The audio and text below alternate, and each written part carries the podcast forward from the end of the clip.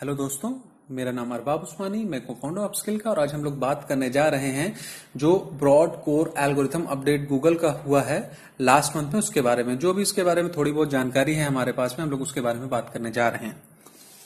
Usually अगर हम देखें तो गूगल कभी भी अपने एल्गो अपडेट को कंफर्म नहीं करता है, क्योंकि यूजली कुछ ना कुछ अपडेट डेली होते रहते हैं। गूगल का खुद कहना है, एक या एक से ज़्यादा अपडेट डेली कुछ ना कुछ होते रहते हैं।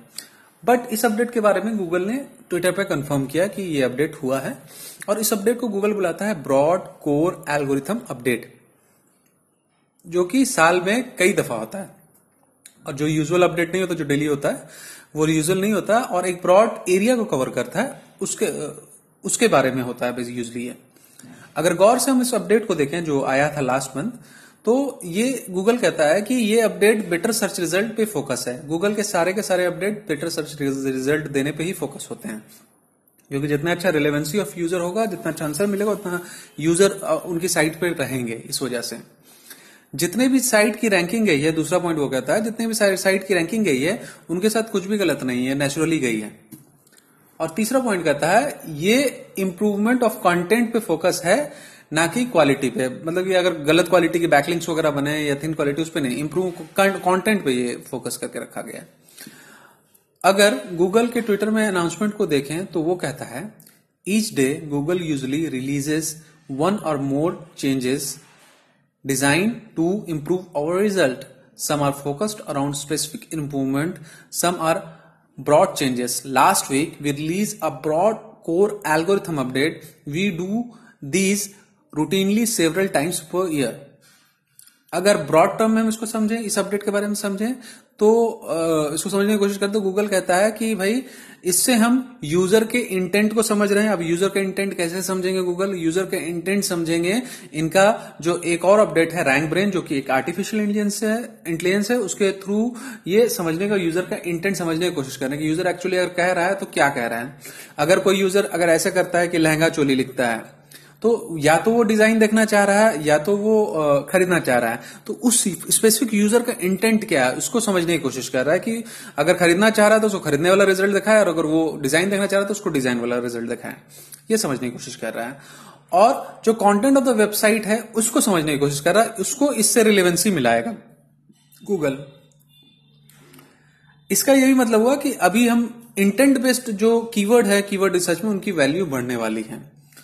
हम लोग यूजली नहीं करते हैं, हम लोग क्या करते हैं कि कीवर्ड रिसर्च करते हैं, वहाँ पे हम वॉल्यूम देखते हैं, और उसके बाद में यूजुअली लोग तो बहुत सारे लोग क्या करते हैं कि जो कीवर्ड प्लानर में ही डिफिकल्टी लेवल है, उसको बोलते हैं, भाई लो है।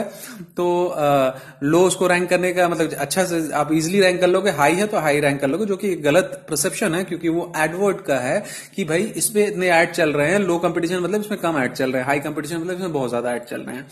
तो उसके लिए आपको एक कस्टम पैरामीटर बनाना पड़ता है कि भाई, देखो, ये ये रीजन है, ये बहुत सारी चीज़ों को देखना पड़ता है। अगर लेमन भाषा में बोले एडवांस भाषा में बोले तो आपको समझ में आ जाएगा आपको करते करते, लेकिन अगर लेमन भाषा में बोले तो हम लोग डी ए को कंसीडर करते हैं। हम लोग कीवर्ड का उसमें कितना कीवर्ड कितनी बार यूज़ किया गया डेंसिटी है, उसको यूज़ करते हैं, जो कि एक्चुअल में अगर आप देखोगे तो इन सबका भी कोई वैल्यू नहीं है, कोई भी साइट रैंक कर सकती है। बट अगर लेमन भाषा में समझने के लिए एक हम लोग को बुक बेंचमार्क रखना पड़े तो हम लोग ये बेंचमार्क कुछ रख के चलते हैं। तो उस अब ये जो कीवर्ड है ना ये इंटेंट बेस्ड हो जाए बेस्ड हो जाएगा।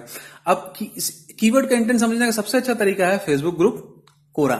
ये दो जाएगा क्योंकि वहाँ पे लोग क्वेश्चन पूछते हैं और वहाँ क्वेश्चन से आपको इंटेंट समझ में आएगा एक्चुअली में यूज़र कहना क्या चाह रहा है।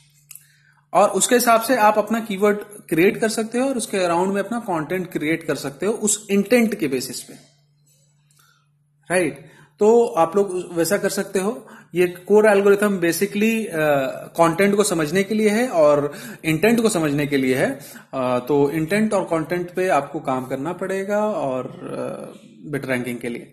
और और कोई उपाय नहीं है। धीरे धीरे ये और भी बढ़ता जाएगा। रैंक ब्रेन और भी फैलते जाएगा। जब वो फैलेगा जब वो अभी रैंक ब्रेन ऑनलाइन नहीं है, क्योंकि हमारे पास में कोई ऐसा अभी हार्डवेयर नहीं है जो उसको ऑनलाइन कर सके, इतने ज़्यादा प्रोसेसिंग पावर वाले को तो अभी ऑफलाइन ही फ़ीड होता है उसको डेटा और उसी टाइम में वो फ़ीड को एनालाइज करके अपने हिसाब से वो निकालता है।